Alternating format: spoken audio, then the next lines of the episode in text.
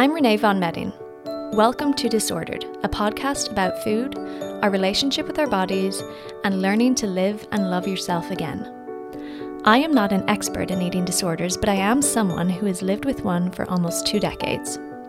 I'm not here to give medical advice, but simply to try and unpick some of the complexity of disordered eating through a series of conversations I will have with people who are speaking from first-hand experience. Disordered eating will impact each and every one of us at some point in our lives. I want to delve deeper. At what point does disordered eating become an eating disorder? Through looking closer at the spectrum of these mental illnesses, I hope that you will be challenged in your own view of what an eating disorder looks like.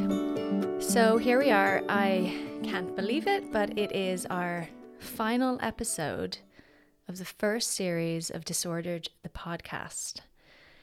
And wow, what what a few months it has been.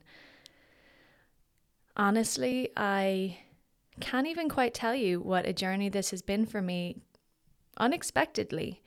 Um, we started talking about the concept for this podcast at the end of last summer, and then we began recording in the autumn.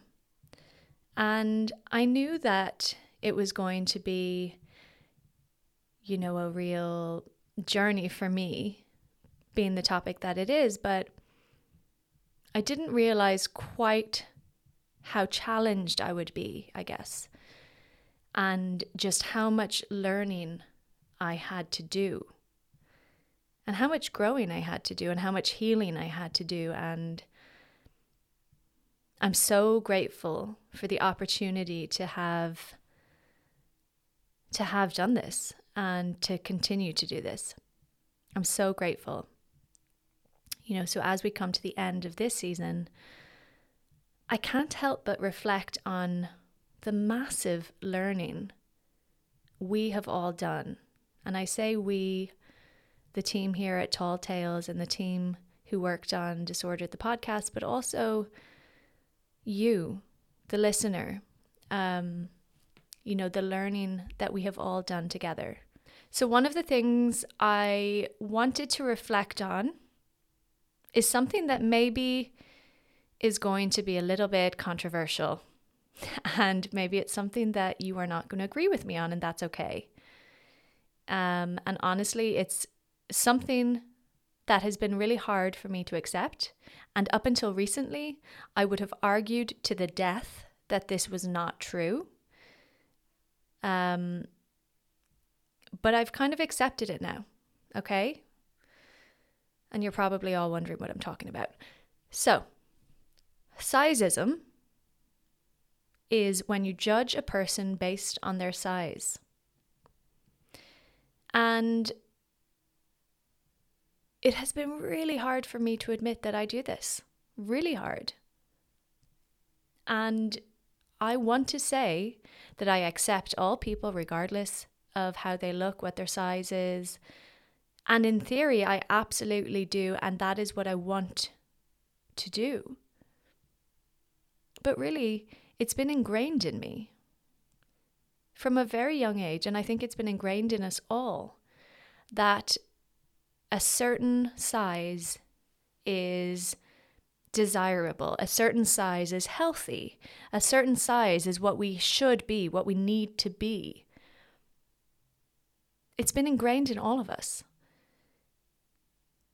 And I know I make those split second judgments. I still do. The difference now is that I have come to a place where I'm recognizing that I'm making these assumptions about people or these judgments on people. And I'm at a place now where I can challenge those thoughts. And even a few months ago, I, I, I wouldn't really have recognized that about myself. And I probably would have gotten quite defensive if someone had called me out on it. But now I'm calling myself out on it. And if I have a thought, I'm taking the responsibility to do something about that thought. You know, somehow somehow our society has managed to ingrain in us that a person who is a certain size is a good person and a certain who is another certain size is a bad person. But the fact is that that is simply not true. Size does not determine your worth, it does not determine your value, it de- does not determine who you are as a person. It actually has nothing to do with who you are as a person. So, I, for one, am calling that out.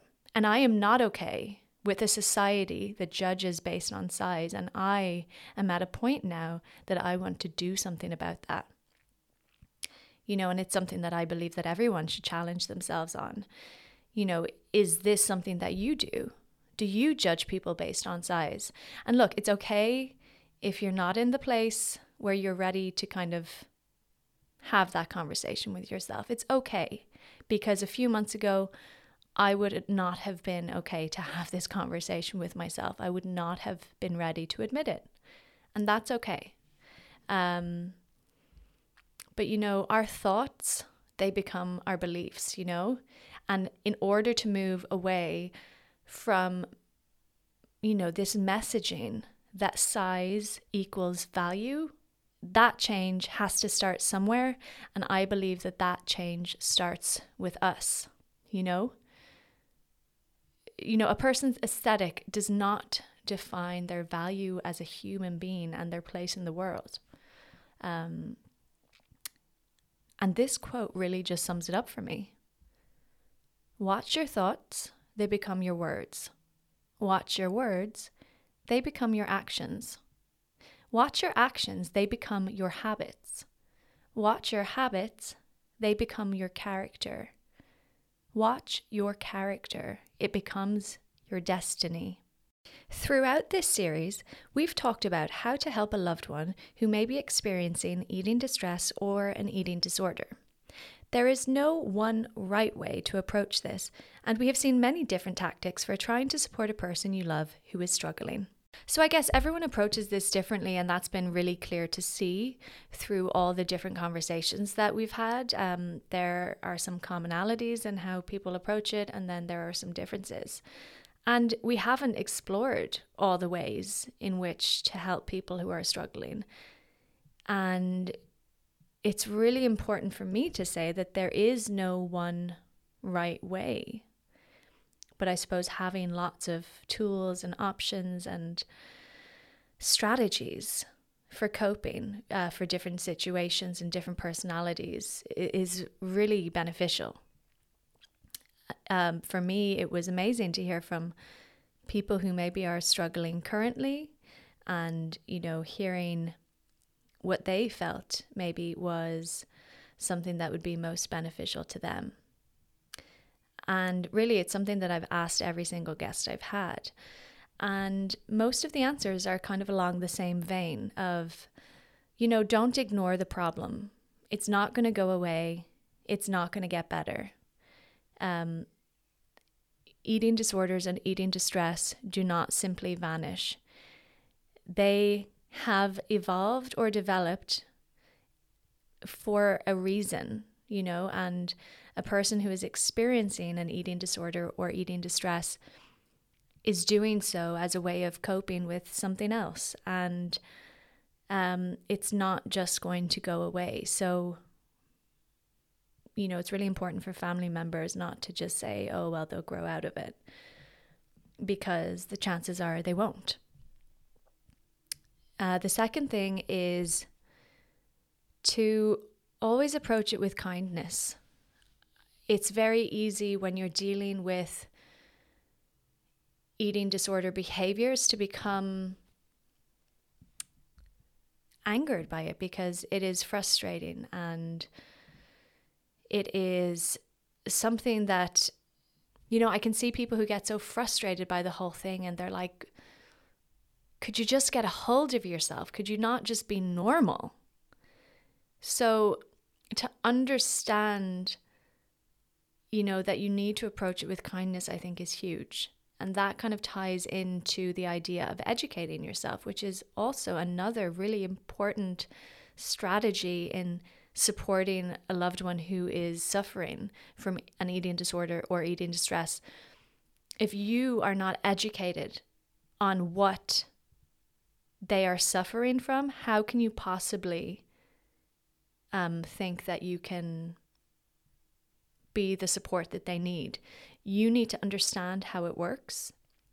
You need to understand why it has happened. And you need to understand the process by which they can fully recover. Um, so, education is key. Another really important way of supporting your person is not by accusing them, but also being firm, you know, calling it out, but not in a confrontational way. Um, eating disorders are secretive and they lie and they like to hide in the shadows and they don't like to be called out and it can be a very uncomfortable conversation to have but if you are coming from a place of compassion and love and understanding and um, just love. If you are coming from a place of love um, i believe that that is the support that people need. Talking a little bit about how to help yourself um, look, it is it's it's hard to take those first steps to help yourself, but I think if you are listening to this podcast and you are you you have related with with anything that we have talked about.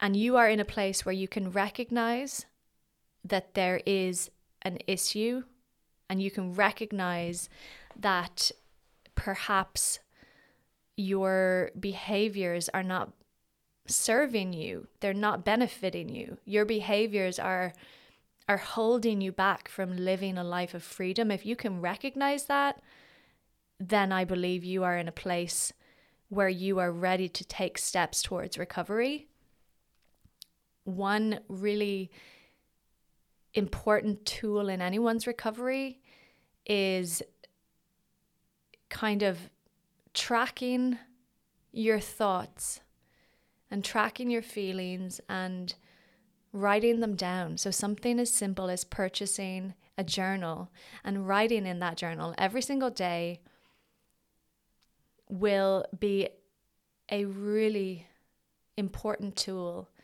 in understanding how your journey is developing.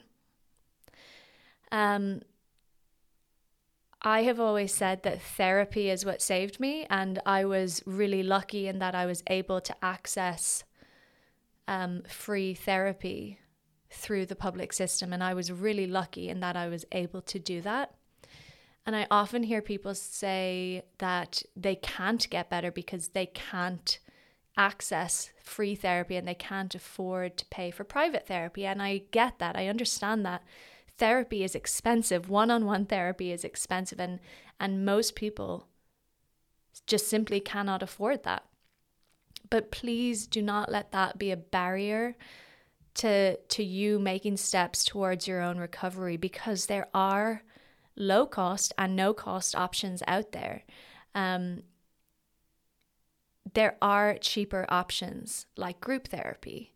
And there are many group therapy sessions available in Ireland that are either low cost or no cost. And one of those is through Marino Therapy Centre, who I cannot recommend enough. Honestly, I wish I had known about them when I was going through um, those really difficult periods of my life. And anyone who is listening to this who is struggling, whether you are personally struggling or you have a person who is struggling, please reach out to them. They have a variety of options to suit everybody, um, including a very low cost group therapy session. And they are believers in full recovery and full freedom. And, you know, so I, while I recognize that it is hard sometimes to access help, it is not impossible and there is help available. And I would I would really urge you if you're in that place and you're ready to make those steps, um, just to consider reaching out to them. Recovery has been one of the most talked about topics of the season. Many of our guests believe that recovery is something that is not truly possible, while others believe that it is. Recovery is commonly defined as the process of getting better from an illness or otherwise returning to a state of physical and mental health. So, recovery. Hmm. I very much came into this process and this um, podcast with the belief that as an addict, as someone with an eating disorder, that it is something that I will have to live with forever. And you know, that's what I've been told. That's what we've all been told. You know, that is the messaging that we hear. We are told that people with eating disorders will always have to live with it, and it's just something that we have to get through. Okay? That's what we've been told. And it's something that I talk to extensively with every single person that has been in here. And every person had a different story and a kind of different belief system about what recovery was and what that looked like for them. And some people were in a really positive place in that journey, and others were in a really negative space. But beneath the surface of every single person I talked to, I felt like there was something else, you know? And it's this idea of daring to hope, daring to believe that things can be entirely different than this personal hell we've constructed for ourselves. You know, and it's daring to get past that fear, that fear of of letting go of your behaviors, letting go of this safety net that we we have kept for ourselves letting go of this identity that is tied up in these unhealthy behaviors and routines letting go of your eating disorder and then in turn daring to hope for a different existence daring to be brave enough to fail, daring to be vulnerable. So, what does recovery mean to you? What does full recovery mean to you? I actually don't know what that is because I haven't got there yet. And I am recognizing that. I came into this process thinking I am recovered, but I will never be fully recovered. I came into this process thinking, I will always have these thoughts. I will always have to fight against that bully in my head. I will always have ED as an identity. Okay, but now I'm actually at a point where I'm like, but why?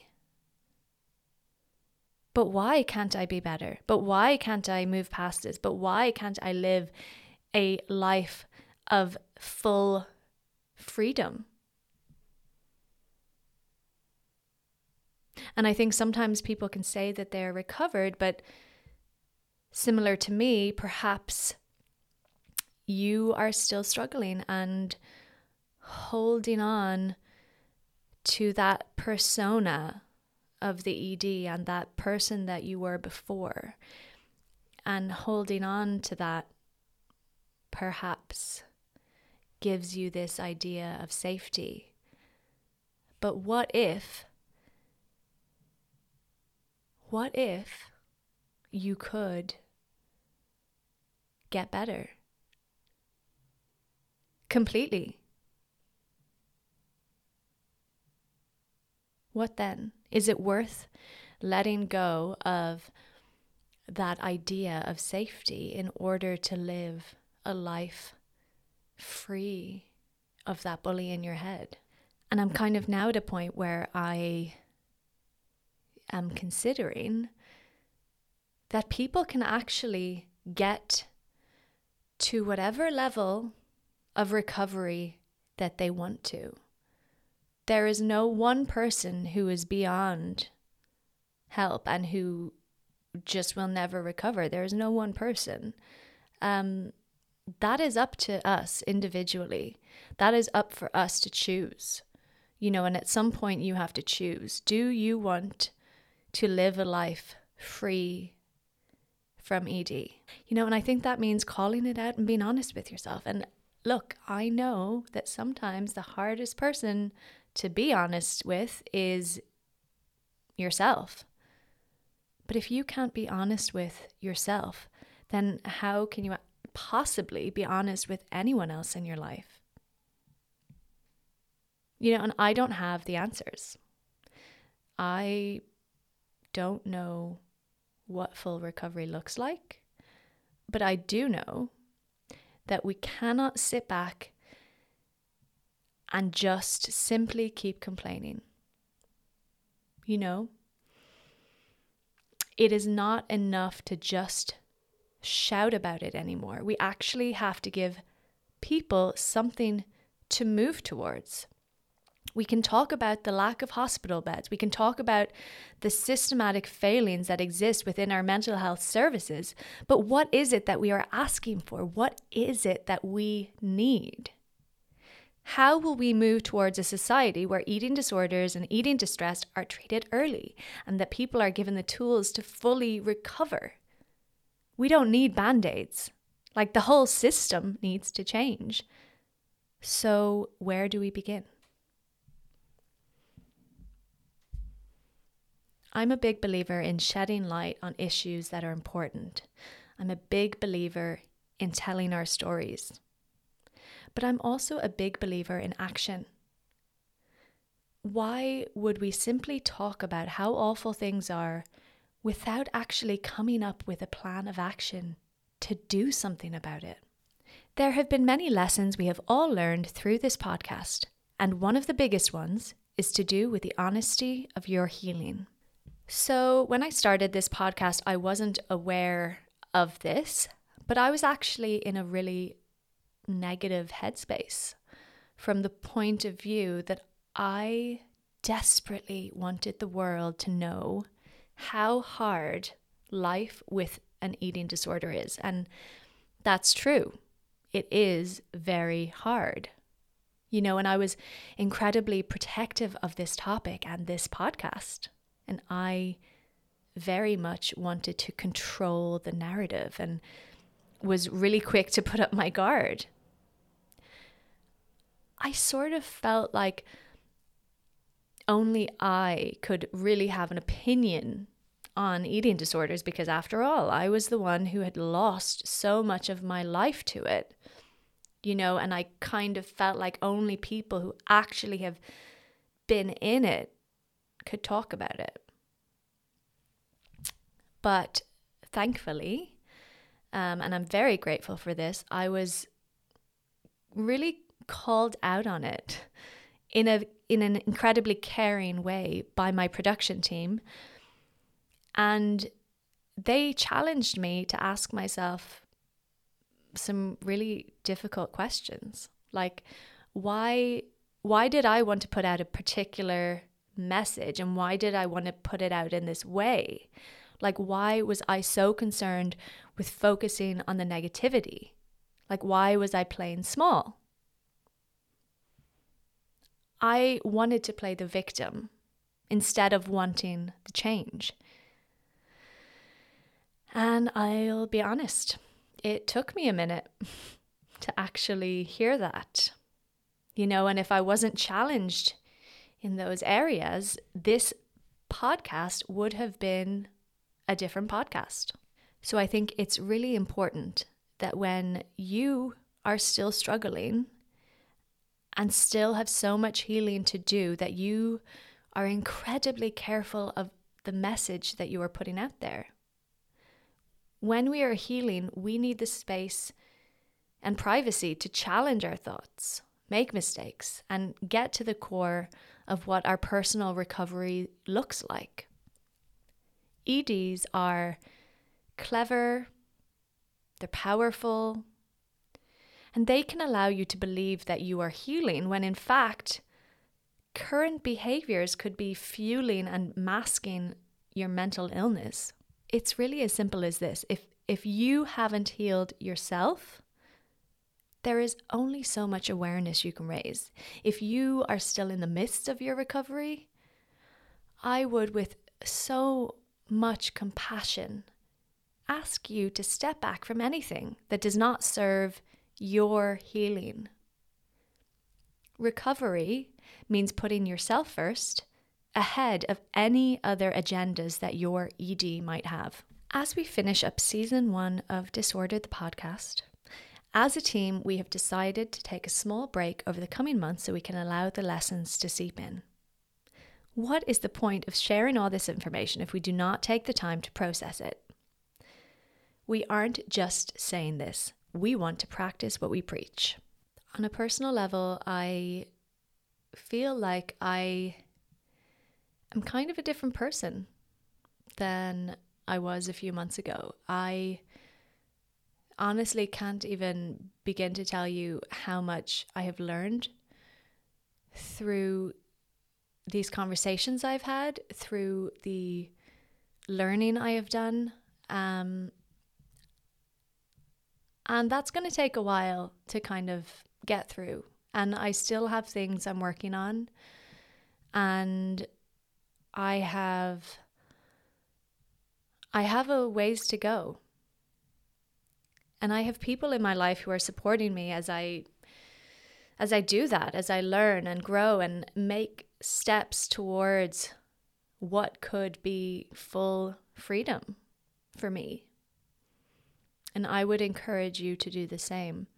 Take the time to reflect on what you've learned through listening to this series and make sure that you have your people around you as you do that because learning these things and and and taking those steps towards freedom is difficult and and you need to have your support system around you as you do that. But before I go, I wanted to take a moment to thank all of my amazing guests who have each shared such personal stories and I want you to know how much you have helped those who are listening. I also wanted to thank you, the listener, for tuning in every week and for sharing your feedback with me. Honestly, it's actually quite overwhelming to know that this podcast has been helping you. And honestly, that's all I ever could have hoped for. I only wish that I had had access to something like this when I was going through this as a teenager and a young adult. Um, and I'm really grateful to everybody who has made this what it is. This podcast is for you. And it is so important to me and to all of us here that we move forward with you in mind. And in order to do that, we need to know what has been helpful to you.